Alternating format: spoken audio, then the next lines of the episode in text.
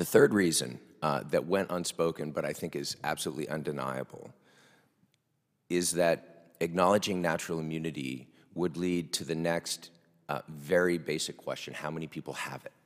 And the fact that two years into the pandemic, we still do not know exactly how many Americans have had COVID is aston- it's an astonishing failure of public health to do basic epidemiological research. The two most basic facts that every medical student learns first about every new illness that they learn about are incidence and prevalence. How many new cases and how many total cases over a given period of time, right? So let's run population-based randomly sampled uh, T cell testing or ongoing antibody testing to find out each month how many Americans and in what regions have already had COVID.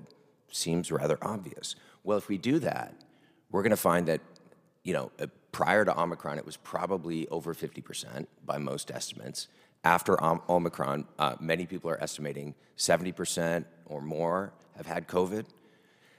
The public health establishment was afraid of those numbers because they would see it, rightly or wrongly, as an admission of policy failure. Why is that? Well, the lockdowns, the masks, the mass vaccination campaign, all of this was supposed to stop the spread of this virus. And yet, 70 plus percent of Americans got coronavirus anyways. Not, not, not exact, not a smashing success. Exactly, exactly. Uh, as part of uh, my ancillary efforts surrounding my lawsuit, I, we also filed a CDC, uh, a FOIA request to the CDC saying, please show us one case of someone getting reinfected. And, you know, we can debate about how common reinfections are with natural immunity. My own view is that they're, they're quite rare, maybe a little more common now with Omicron, but always milder than the first case.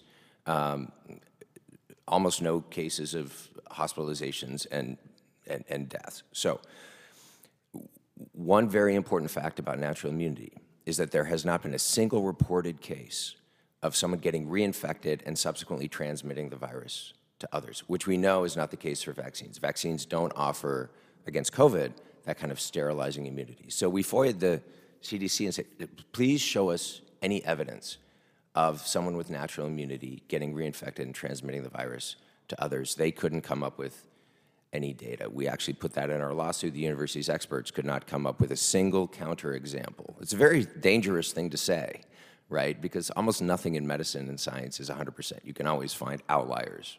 Um, but natural immunity, people with natural immunity are the safest people to be around. You're not going to get COVID from somebody who's already had COVID. Okay. So, I mean, there's so many questions that pop in my head just as people are talking here, and we've already got uh, uh, four uh, name tags turned upside down. I got to quick ask this one though. Um, and again, I'm not a medical researcher, but as I was reading about this, it seems like prior to the coronavirus, there were already about three coronaviruses that would infect humans and cause a cold, right? Otherwise, it's rhinoviruses. Is, is Omicron, is that just like one of those cold viruses now? I mean, Ryan, go ahead. Dr. Um, Cole, Cole hit it. Yeah. You can put it down right away. I, I was hoping that someone else would take that hot potato. Um, oh, is that a hot? Robert, Robert, I, I can take that oh, hot okay, potato Dr. Cole. if you'd like. Yeah, th this is an excellent question. We have a new virus right now, Omicron. It has nothing. If you look at your family tree and you see the funny uncle that really doesn't look like the family, and maybe the milkman came along somewhere, that's what Omicron is okay, he's not on the family tree. He probably actually snuck into the family somewhere. So it doesn't branch off of the other variants. Omicron has enough mutations. The backbone of it actually looks more like a pre Wuhan virus from a genetic point of view. It is behaving like a common cold to the point of what Dr. Urso said earlier. It doesn't bind in the lungs like the previous variants did. It doesn't cause the degree of clotting that the scary earlier variants did. We have been blessed with almost a natural vaccine. It is essentially, now if you had COVID and your COVID recovered, Um, you tend to get less disease with Omicron symptomologically. However, we are finding that those who have gotten the shots are getting Omicron. The vaccines are negatively effective, meaning you're actually getting Omicron at an enhanced higher rate. Now, there's a reason for this, and this is basic immunology. If you get a shot in your arm, you don't have a tendency to, you, everybody hears about antibodies, but there's a special kind in your tears, your nose, your mouth called secretory IgA. It's little mops in your tears. If you've had a natural infection, you have high levels of secretory IgA, these little mops in your mucosal membranes, and that mops up virus quickly. The virus, from, or I'm, I'm sorry, the, the response from the vaccine, you don't get this physiologically. So we are seeing actually the vaccinated carry a high volume of virus because they don't have this secretory IgA. So this false construct from our federal agencies that this is a pandemic and the unvaccinated are spreading is a pathophysiologic lie. The vaccinated are carrying high volumes in their nose, their tears, their mouth of virus because the vaccine does not neutralize in that location of the body where the virus comes in. So, this is very important. This is why mandates are absolutely now moot, irrelevant, and out the window and need to go away worldwide like most of the world has done already. This is the funny uncle. This is not SARS CoV 2, COVID 19. This is COVID 22 meh you know? So- it, it may not even be a variant of the coronavirus. It- it- This might be a naturally occurring, may not even be a variant of the coronavirus, It, it, it's a coronavirus, no doubt. but, but not of the coronavirus. It, it's essentially it's it, it's going to be a more of a common cold like the other ones you just correctly mentioned that have circulated for decades and years that we've known in the human body. That's part of the reason why many of us didn't get very sick because we've had those common colds and that good T cell innate immunity, the ability to say, yeah, I've had a lot of corona common colds, my body can fight this off. You're likely asymptomatic because as you travel the world, you probably had some of those.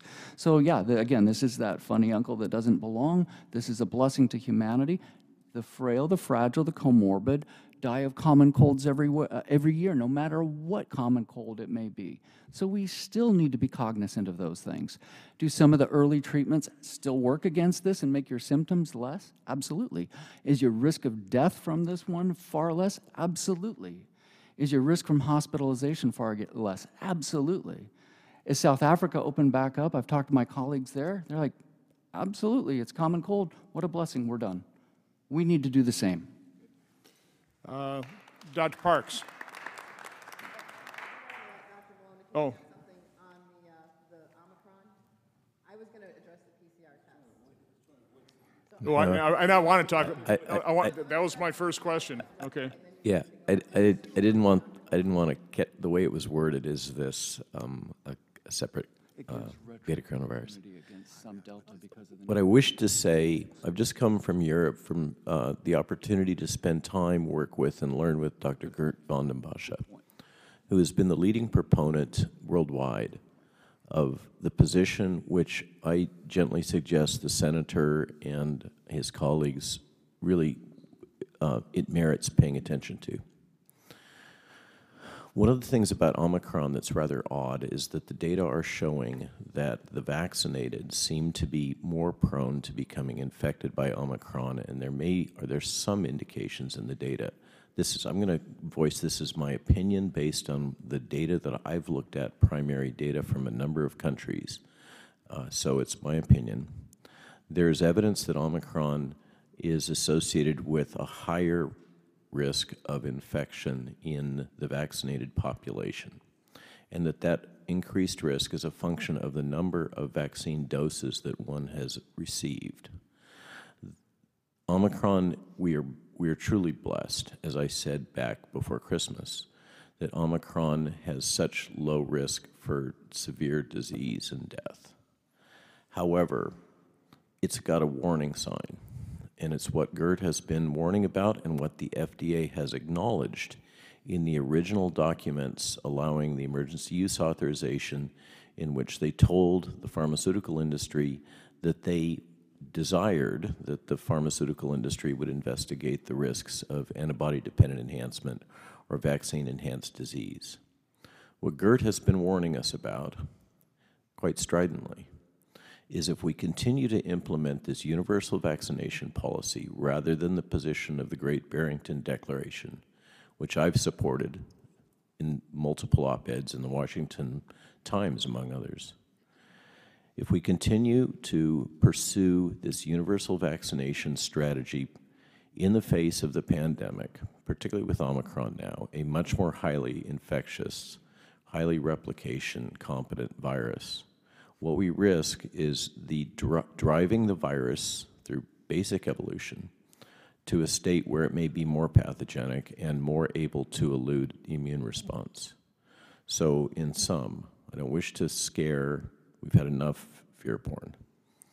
But if we continue to pursue universal vaccination, the high probability is that what we will continue to see is the evolution of additional escape mutants that are increasingly infectious and may well become more pathogenic. This policy of, of forced universal vaccination is absolutely contrary to all of our understanding about basic viral evolution. We are clearly seeing the development of escape mutants that are resistant to the vaccine. Omicron is not only resistant to the vaccine, but its infectivity seems to be facilitated by the vaccine. And in my opinion, this must stop for the sake of the world. Over. Again, Dr. Dr. Gert Van den Bosch, right? He's South African.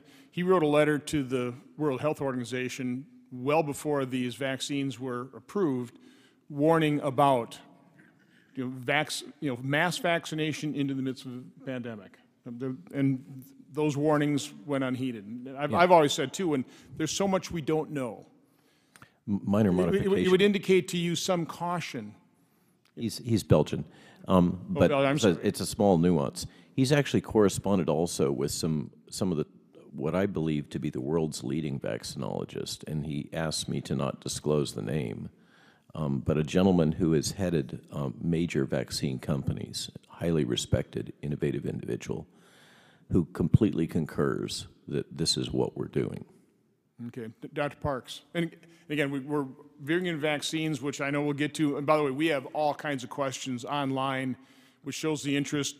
Five hours won't be enough time, but let's, let's just try, and, wanted- let's try and stick to the, you know, kind of the. Right. the- I the want to go back to your original Thank you. question. So it's possible that you had a, a, a, a false positive PCR test. And I just want to address the PR, PCR test because many people don't really understand what it is. A PCR test amplifies the signal. And the PCR threshold, the number of cycles, each cycle amplifies the signal once. So we go from 2 to 4 to 8 to 16 to 32. And you get to the point where you have a lot of amplified virus. So you need to have that cycle set low enough that you're only getting virus. Because if you have it set really high, if there's no virus there, it's going to amplify something. And you're just going to amplify garbage. And so your false positive may have just amplified garbage when you have 40 cycles of PCR. And so that's something um, that is really of concern because we're having our athletes tested where you know we have all this high high mortality in our young people and we're kicking them out of sports because of false PCR tests or possibly they had some fragment of the virus again parts of the virus. The virus has been destroyed by their innate strong immunity right? Our young people have very strong immunity. They blow that virus apart. They still have parts but they're not infective. They get that positive PCR test. Now they can't play sports. Now everyone has to be quarantined, blah, blah, blah, blah, blah. So this issue of the false PCR test really does need to be addressed. Okay, thank you. Uh, Dr. Wiseman, quick? I mean, Again, I, I, I want to just try and keep this thing moving. There's, there's so much ground to cover.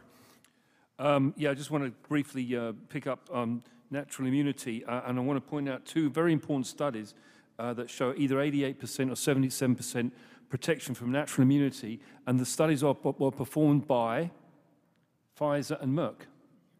Now, when you say nat- natural immunity after a COVID infection, by the way, I did have antibodies, so I'm, So, so, so in, um, so in, in Pfizer, the, the Pfizer study for, um, for, um, oh, blocking.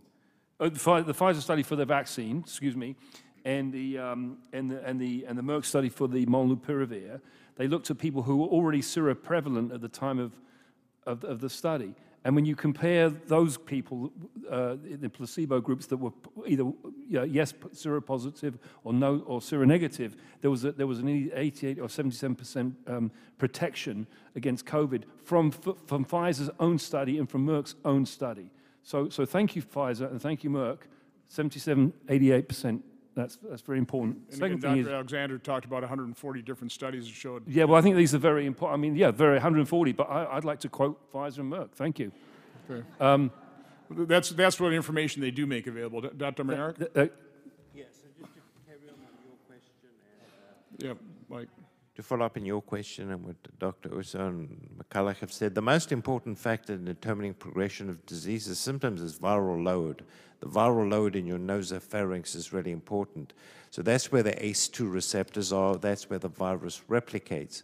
Many, factor, many factors affect the viral load, as we heard, secretory IgA. But it kind of makes sense if you know where the virus is, kill it where it is. Kill it and we have oropharyngeal and nasal sprays that will kill the virus within five seconds. Why aren't we doing that? I travel with my own little nasal spray because I don't know when I'm going to be infected. I sprish it in my nose. It is a simple, cost effective way to control the virus. Just squish this in your nose. You, you realize I was ridiculed for about 72 hour time period for just mentioning potentially gargling with some, you know, after these studies show this. So you're, you're treading on dangerous ground here, Dr. Marik. Yeah, I mean, gargling is good because it's good for your bad breath anyway. That, that's so- why I said, what's, that's why I said, what, what's the worst outcome? You have fresher breath? Yeah. No. I mean, by the way, just, that's the truth of all of these things you're talking about. All these cheap, generic, repurposed drugs, we know the safety profile. Why not give them a try?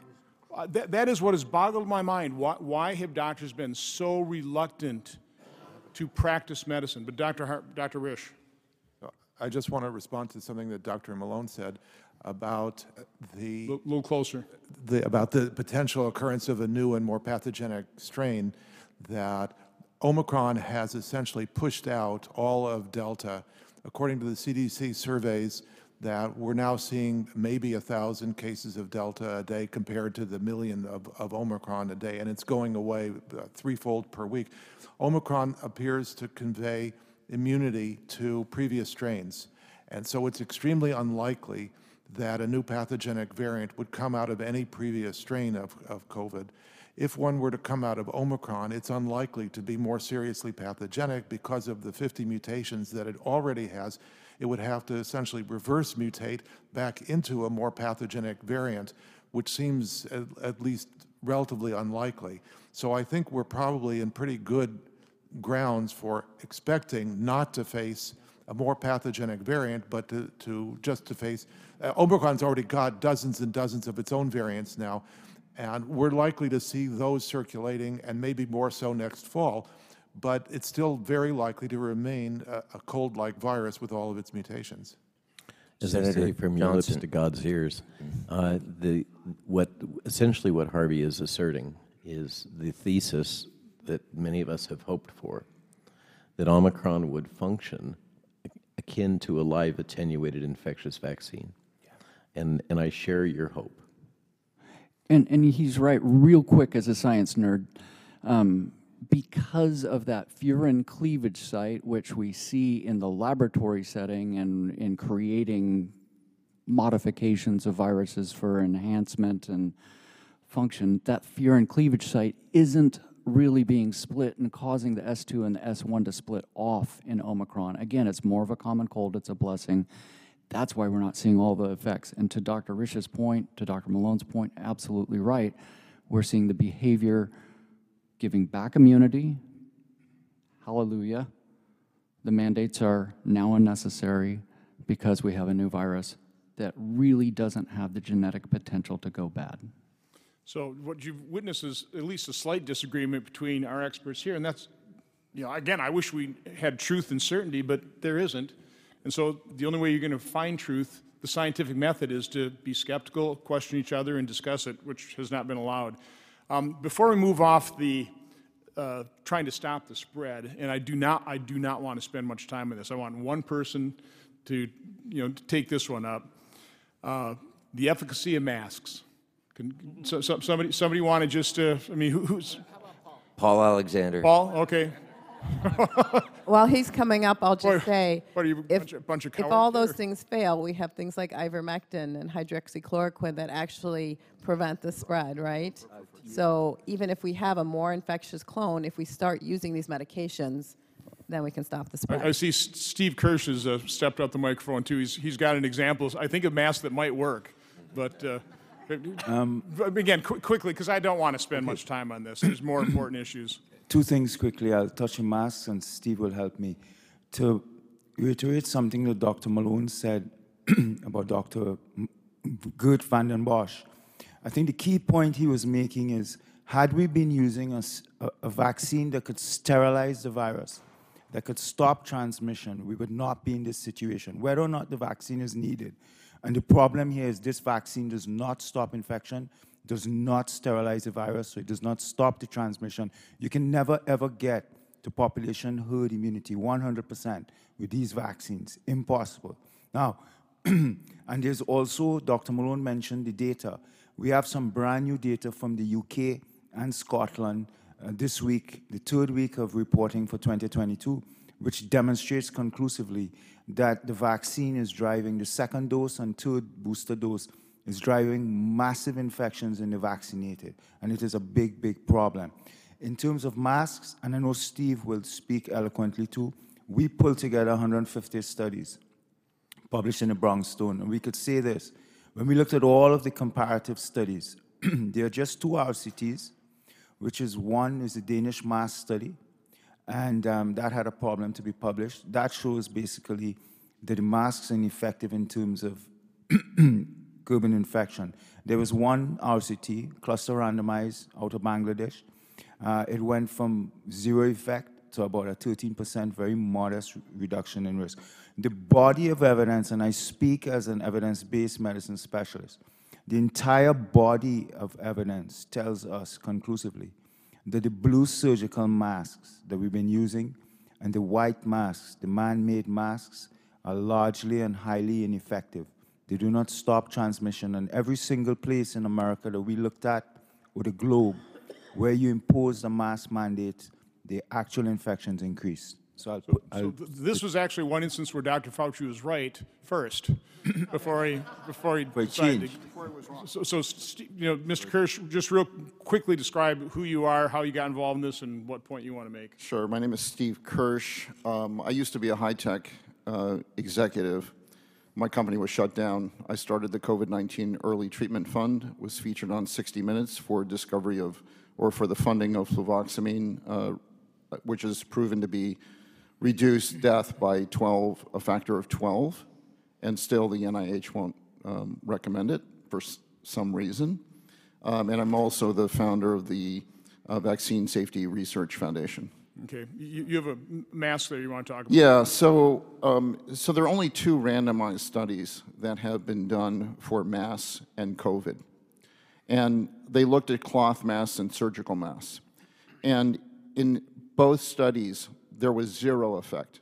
So the most recent one was the Bangladesh study. And what we did is we got a hold of the original data set that was used for the paper, and we did the graphs.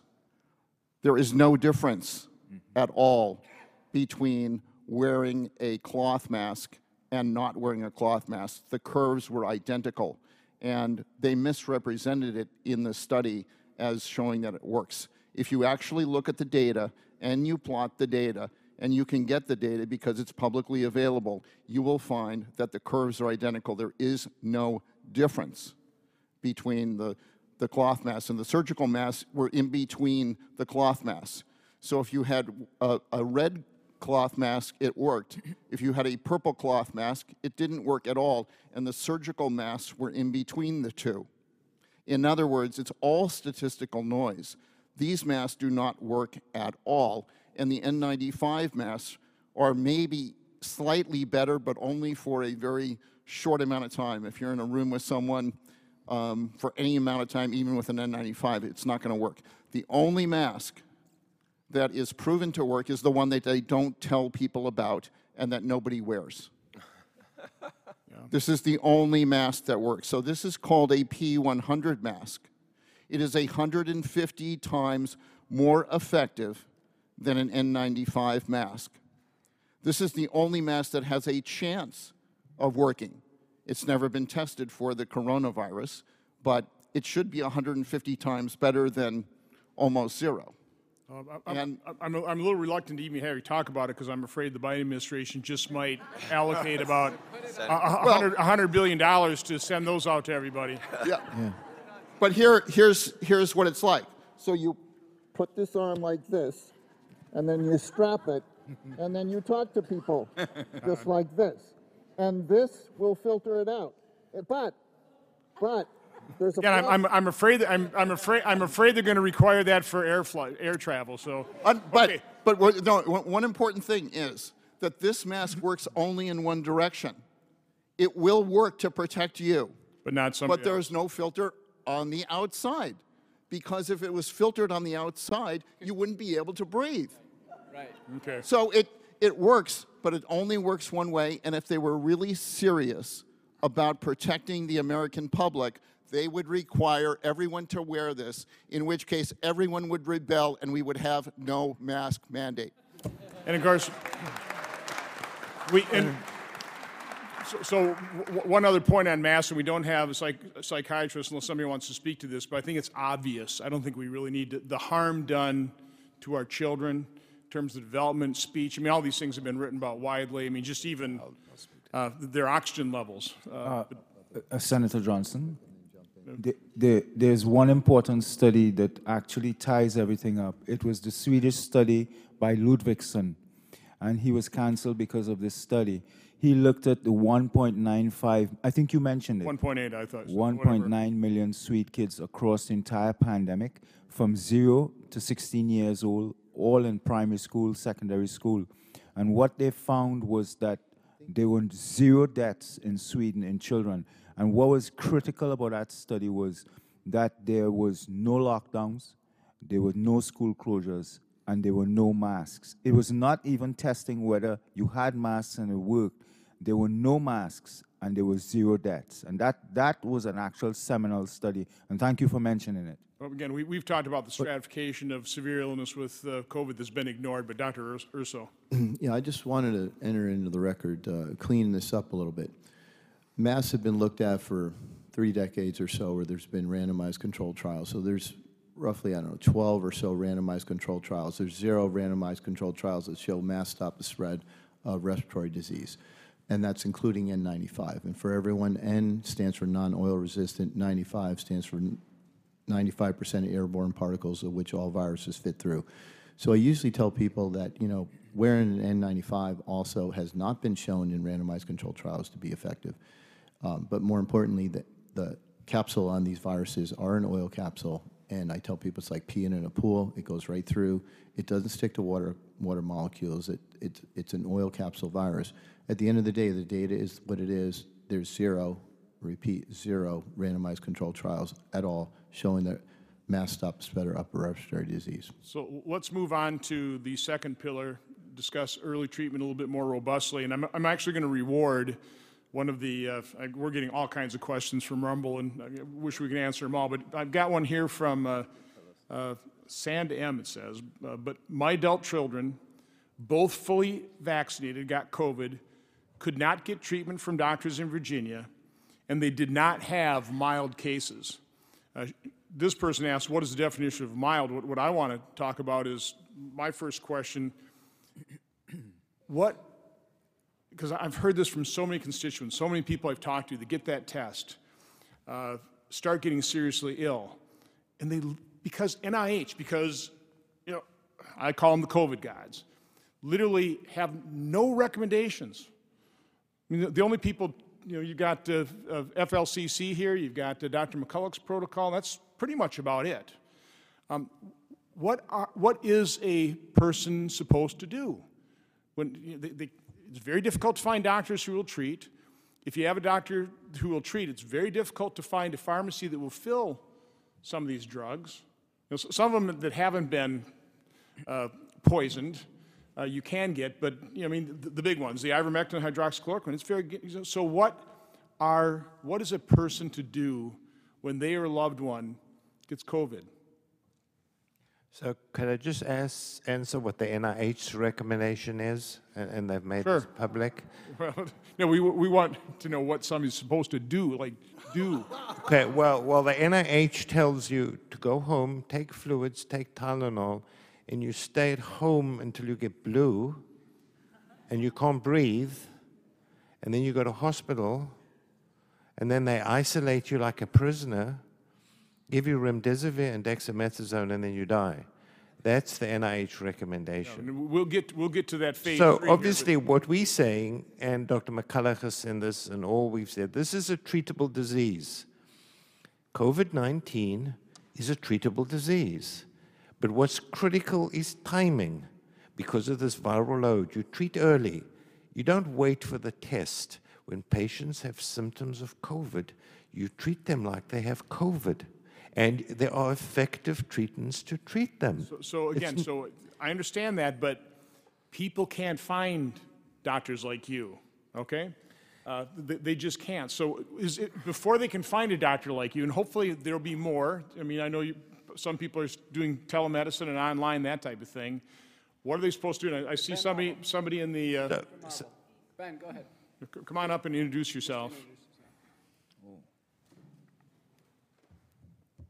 By the way, this is a really important question. This is what people Yes, are sir, this is an important question. Uh, I'm Ben Marble, MD. I'm the uh, founder of MyFreeDoctor.com. So um, we've delivered over 150,000 free doctor visits to America, uh, delivering the early treatment McCullough protocol. We've only lost four patients. We have a Can you- 99.9. So repeat that. So you've treated through tele- telemedicine Yes, 100 and 150,000 COVID patients Yes, sir. with your team. Yes, with the team. We have a team of volunteer free doctors that do- donate their time to help treat these patients that come to us. They go to myfreedoctor.com and uh, they answer our questionnaires. We deliver the early treatment protocols to them as early as we can, and we have a 99.99% survival rate. So I believe uh, myfreedoctor.com, the, the volunteer free doctor team, we have settled the science on this. Early treatment works, period. Okay, so uh, let, let me. So let, let, so I will repeat this. So it's free doctor. Myfreedoctor.com. M-Y, my. Okay, my. Okay. Um, can you tell me uh, what? Tell us the cornucopia drugs you use. What, what is your basic protocol? Are you using one We're of these? using the McCullough protocol, which is essentially the controversial drugs, of course, ivermectin, hydroxychloroquine. It also includes monoclonal antibodies, uh, prednisone, budesonide, uh, and several other prescription drugs that are low-cost generic prescription drugs. And of course, we use the over-the-counter, uh, you know, vitamin D, vitamin C, zinc, quercetin. Well, you, you mentioned budesonide, uh, together with Senator Paul, and I'm sorry, I'm, I'm terrible with names, a doctor in Texas. We sent information after a, a, a study in England saying it was what, what, what percent effective? It was over 80%.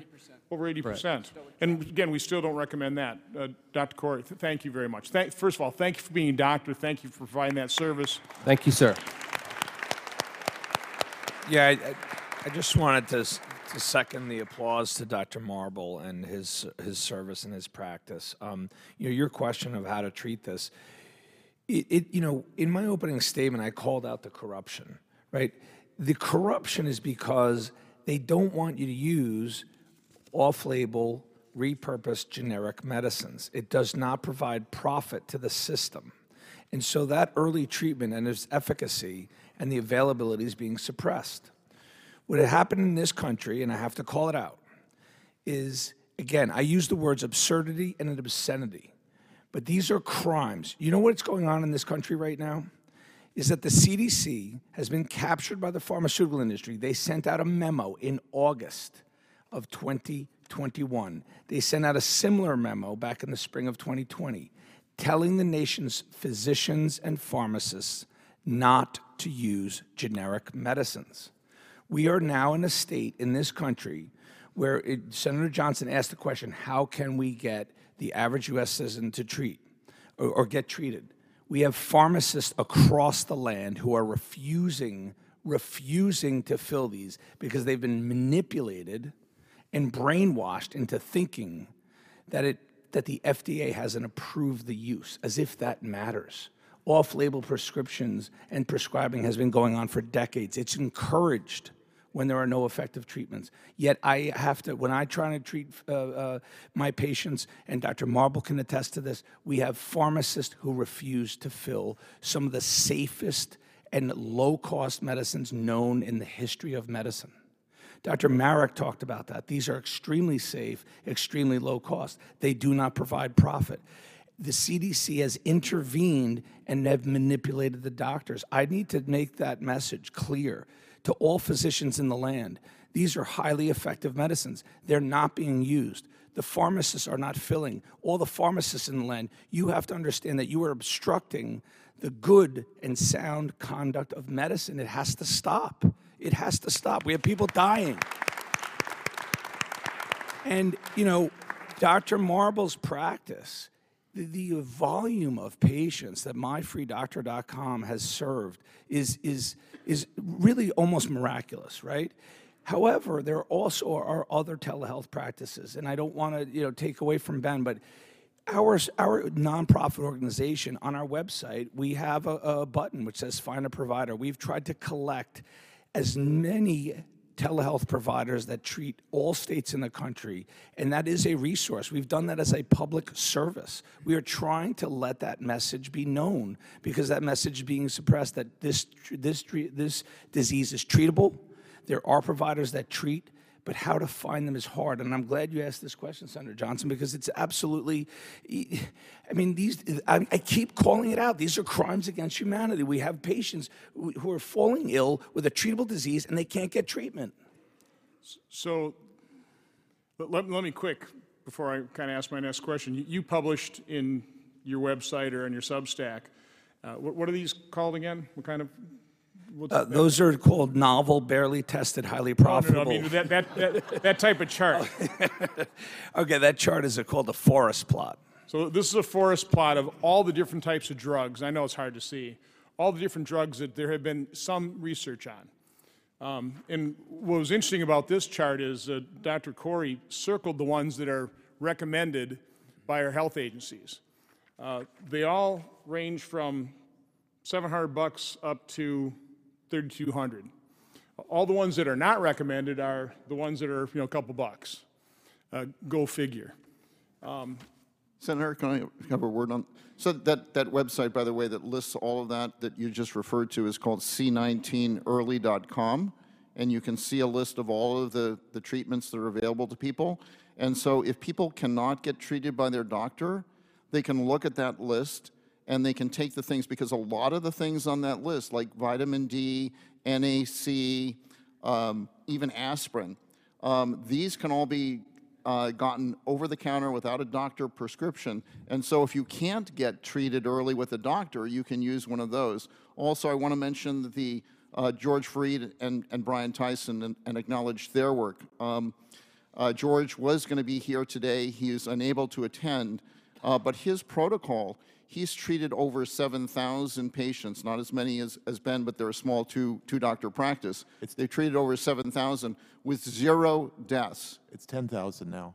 Okay, 10, and, they're, 10, and, and they tried to reach out to the NIH in March of 2020 when this first started with their protocol, and they were ignored. And they tried reaching out again and again, and they were ignored. And even today, their protocol is still ignored, even though there are zero deaths from anyone who got their treatment protocol. It's available on the web. They also have a book out now, but that's available to people if you can get a doctor to prescribe it.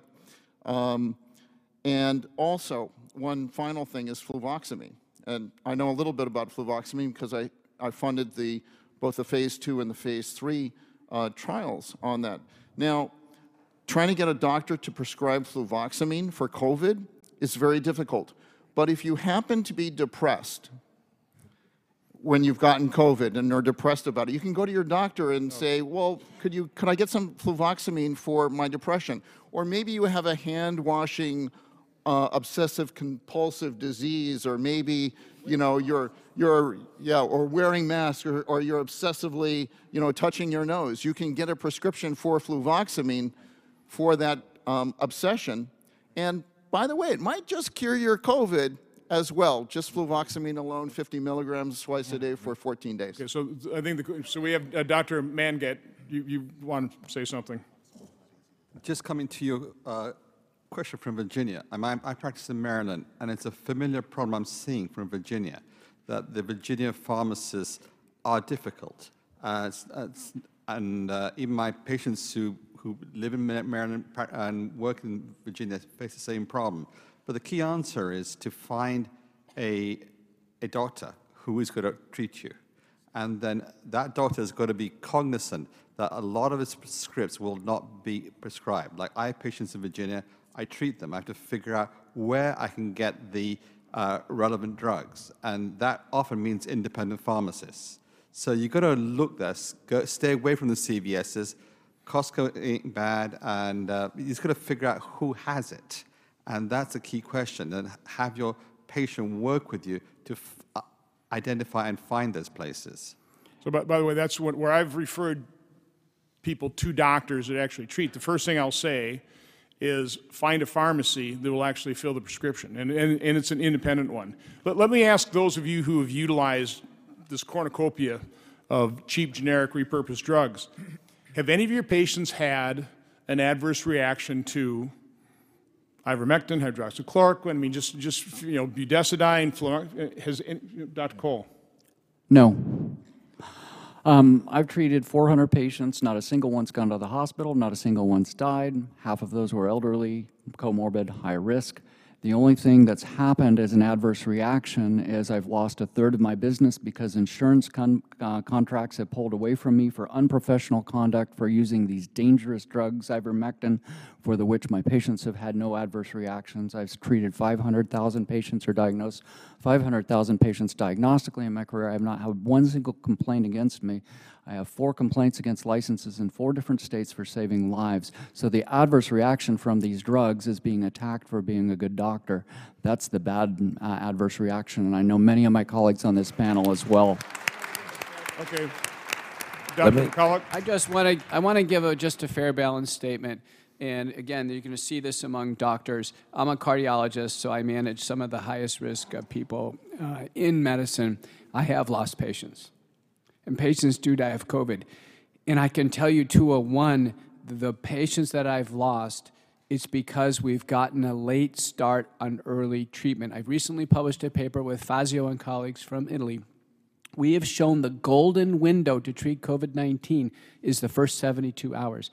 And the patients that I have lost, and they've been very few, but if, if people listen to this out here, they will recognize that it's a late start at treatment that is, in a sense, the failure of early treatment. If we start early, we have uniform successes. I've reviewed hundreds and hundreds of reports of hospitalized patients and of those who've died of COVID 19. And in those reports, the clear observation is the determinants of hospitalization and death are the lack of early treatment. Yeah, I, I want to echo that. You know, as, as head of the COVID-19 Early Treatment Fund, we see early treatments from all kinds of different doctors. And what makes the difference is not which early treatment protocol you are on. If you get treated early within that 72-hour window, nobody dies. It doesn't even matter what protocol you're on. If you get treated within those 72 hours, I have never heard of a single case of anyone dying. Okay. Um, Can I, I want to address. Uh, just yeah. real quick for my staff, can we do the, my, my censored chart? Is that available? If, if it is, put it up. Uh, Dr. Yeah, Urso. mm, I just want to, I want to kind of uh, go off what Dr. McCullough said. Really, we're looking at the risk, but the question begs uh, the risk-benefit ratio. Uh, That's really what we're getting at. Is there a risk for low, you know, these low ivermectin, hydroxychloroquine? I always tell people, yeah, hydroxychloroquine's got so many side effects, like Dr. Parks talked about. lowers the cholesterol, lowers the hemoglobin A1C, lowers the glucose, lowers the insulin resistance, lowers D-dimer cellular active protein sed rate, decreases stroke, heart attack, pulmonary embolus, decreases chronic kidney disease. So there are a lot of side effects associated with these drugs. so that's one. I don't want to finish. There, He's being there are very now- facetious. Those are all 90 benefits. th- There are now 96 clinical trials going on at clinicaltrials.gov for use of hydroxychloroquine in cancer, so solid tumors. So if you go to clinicaltrials.gov, that's where you're going to see. So these drugs have a lot of side effects. They're really, for the most part, wonder drugs, and they can cause side effects. And, uh, jokingly, I was uh, being facetious earlier, but I mean, they can cause and you- GI you- side you re- effects. You really need to point out how facetious you were being. I mean, Okay, all right, all No, right. I'm, I'm I'm dead serious about that. I mean, t- in case you didn't know, lowering the lowering the glucose and lowering the rate of stroke and heart attack is a good thing. Those are benefits, not side the- effects. The, bottom line is that many of the drugs, like azithromycin, have wonderful effects on so many levels, on inflammation, on viruses, on on many things that you would. I, I've been using for 20 years for scarring. So if you look at what we're we're prescribing and you talk about the risk benefit ratios, what we are prescribing is very very low risk low risk drugs over and over. Um, and you can compare those that the ones that have been developed by by Pfizer and Merck. Um, one's a molnupiravir, which is a nucleoside analog, and I, I want to go into this because I think it's important. These are not creative thoughts. These are old drugs from the 1950s that have been dressed up and put back out there, and they are literally they are going to kill viruses because viruses use the same machinery we do, but they'll also kill your mitochondria. They'll also kill your normal cells. They're actually not too bad at killing cancer cells. Anything replicating quickly. So we are seeing the use of Paxlovid, which is like a Kaletra 2.0. So we are seeing drugs sort of being dressed up and repurposed. They are repurposing themselves and putting a price tag on them. They are using repurposed drugs with a higher price tag. The- uh, everyone needs to know They that get- they get to repatent them.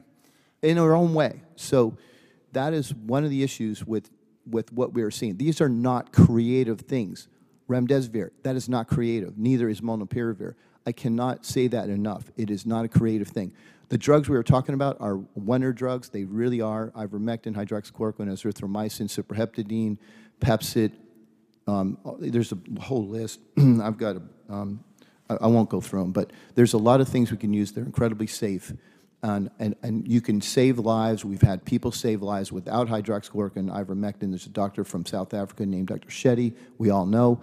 He saved over 7,000 people without using any of those drugs. So I, I- guess my chart's been banned by my staff as well. But let me just quick summarize it for you, because it just points out in very stark terms the safety profile of some of these repurposed drugs versus, you know, what we're seeing through the VAERS report with the vaccine. Uh, ivermectin over 26 years, on average about 15 deaths per year reported and associated with it. Again, VAERS and FAERS, this is of FAERS, does not prove causation. So 15 deaths per year on average. Hydroxychloroquine, 69 deaths per year over 26 years. The flu vaccine, about 77 deaths, I think it is. 77, se- oh, it is, that. oh, great, it wasn't banned. You're hitting Um, Yeah, no, I'm- I'm an accountant, I I remember numbers. Um, But you take a look at uh, uh, remdesivir. It's over, over 1,600 deaths since it got its emergency use authorization. Uh, And now, unfortunately, with the COVID vaccine, 22,000 deaths reported on VAERS. Again, we all recognize VAERS does not prove causation, but 30% of those 22,000 deaths occurred on days zero, one, or two. It certainly raises alarms to me. I don't understand why it hasn't raised alarms to the FDA. And so what I want to quick want to go back over to, because it's on the same subject, Dr. Wiseman, one of the first things I really recognized in terms of things you had done is your video you put together in terms of the advisory committee meeting uh, on molnupiravir. And very quickly, and again, let's not get too far down the weeds, but that advisory committee barely recommended it. It was a vote 13 to 10. Can you just hit on the, and again, I personally hope that molnupiravir, Paxlovid work beautifully. I mean, I, any, anything, I'll embrace anything. I am completely agnostic when it comes to whatever drug will end this pandemic, vaccine, whatever. I don't care. I want this pandemic over. I want people to live.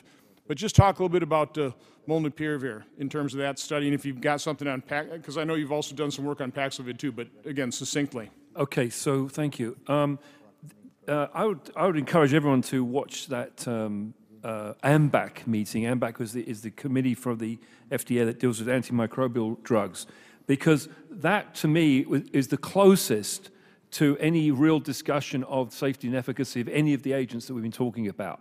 And, and what's, what's remarkable to me is that it hasn't been repeated. It wasn't repeated with Paxlovid, and it wasn't prequelled with the vaccines. But in that meeting, you had very, very good discussion um, among top, top FDA toxicology uh, people who expressed se- serious concerns about, about molnupiravir.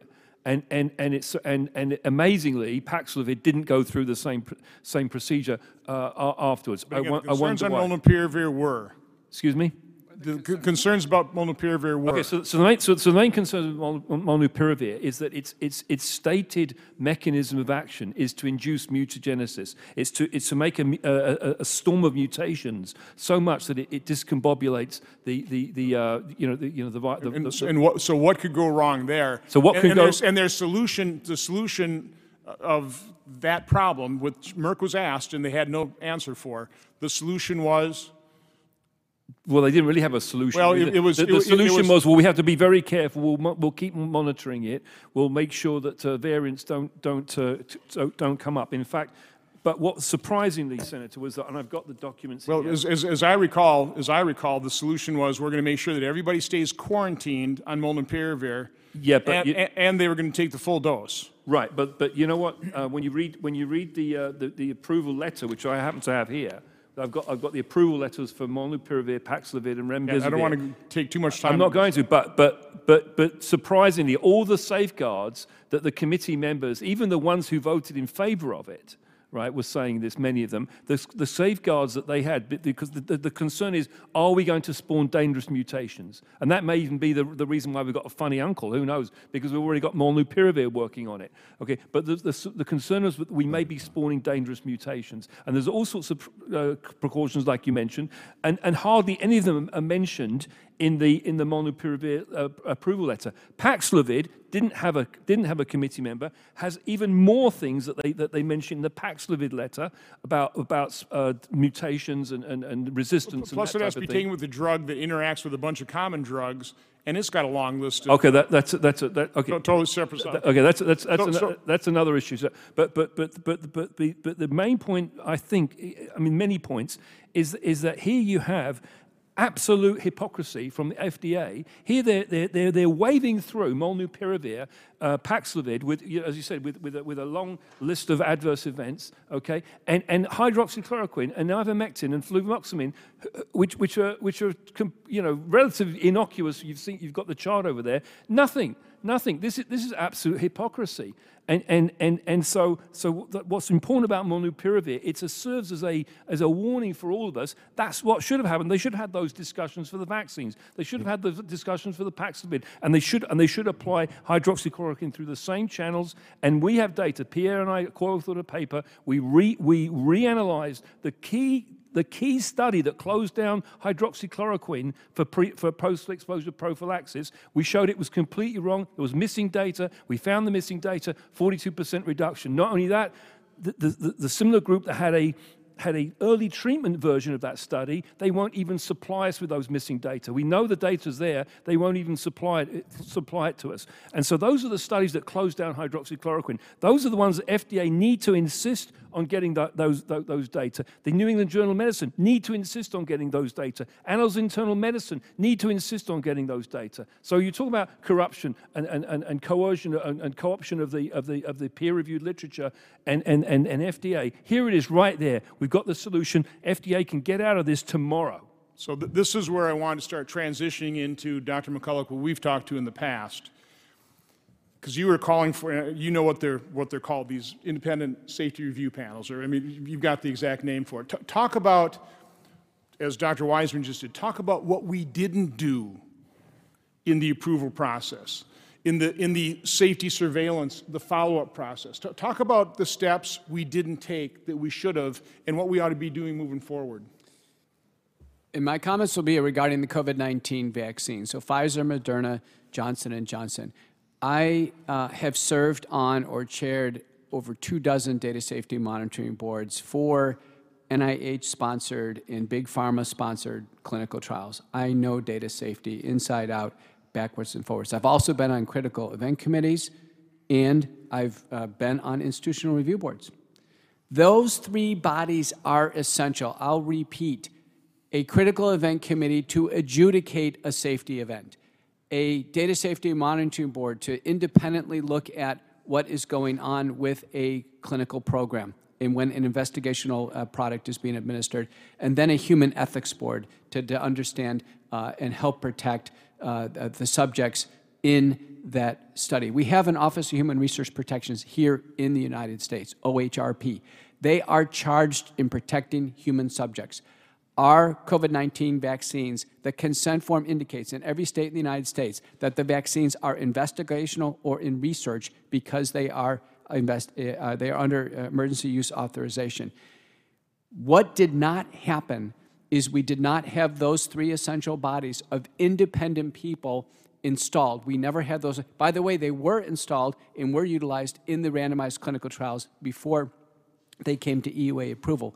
We also had the wrong bodies leading the vaccine program. Remember, the FDA is supposed to be the safety watchdog. The National Institutes of Health is the government research body, and the CDC is the outbreak investigation body. Right now, the CDC and the FDA are the named sponsors of a vaccine program. If American can learn anything, we should never have the FDA and CDC be a sponsor of a public program in administering a product. It has been a giant and colossal mistake. We should have had a separate body, a government body, be the sponsor of the vaccine program. The vaccine manufacturers can supply the products, and then we needed the separate Data Safety Monitoring Board, Clinical Event Committee, and Human Ethics Committee uh, there in oversight. And if this would have happened based on the emergence of unexplained deaths, I am testifying today that the program would have been shut down in February because of excess mortality. Dr. Carey. The NIH, specifically the NIAID division of the NIH, co owns the patent on the Moderna vaccine. And six members of the NIAID get royalties from the profits into their personal pockets, not to mention the, the entire budget of that program. Are you, you sure of that? I'm sure of that. Is that- is That's publicly available information. Four members um, get royalties. I, I know there's also an issue, not to, you know, there's also an issue of the people that, on the panel for remdesivir, uh, had some kind of tie with Gilead as well. r- rife with conflicts of interest that would never be accepted in other settings. Uh, so they are profiting. And look, NIH, just for people out there that don't know where these agencies are situated in the federal government, NIH, which is gotten involved in sponsoring the research, the studies, uh, for approval of the vaccines, FDA, which is the agency that, that gives approval, and CDC, which is the agency that, uh, that makes recommendations, on which subsequent mandates are based. So the CDC says, well, we don't mandate anything, we don't make federal policy, federal law, which is true right? But all the mandates then look to the CDC recommendations as their justification. So nobody ultimately takes responsibility for the mandates. There's no, there's no place where the, the buck stops. Um, all of these are div- divisions of the same Department of Health and Human Services. They all report to the same secretary of the Department of Health and Human Services. And the, the, the need for strict separation from those who are profiting from these products right? Which is what we expect corporations to do. Of course, that's what they're that's what they're about. But all the more need for careful structures to be put in place such that the regulatory agencies are serving the interests of the American people. Then there's also a revolving door between the agencies and the pharma. I mean, Exactly. And I won't name any names, but we've seen in the You can trace times. their careers as they rotate through these So- agencies into pharma and back. So let me transition. Dr. McCullough talked about the CDC, NIH, uh, FDA kind of not playing the roles they should have played. Uh, what, what about the health agencies in general dictating how doctors practice medicine and how foreign that really should be to how the structure is set up. And, and, and why is that? I mean, I, I- realized, you know, $140 billion worth of grant money flowing you know, through Dr. Fauci over decades. Uh, So talk a little bit about what has happened to One more comment. Yeah, yeah. I received a letter from the California State Medical Board uh, maybe six months ago. Went out to all physicians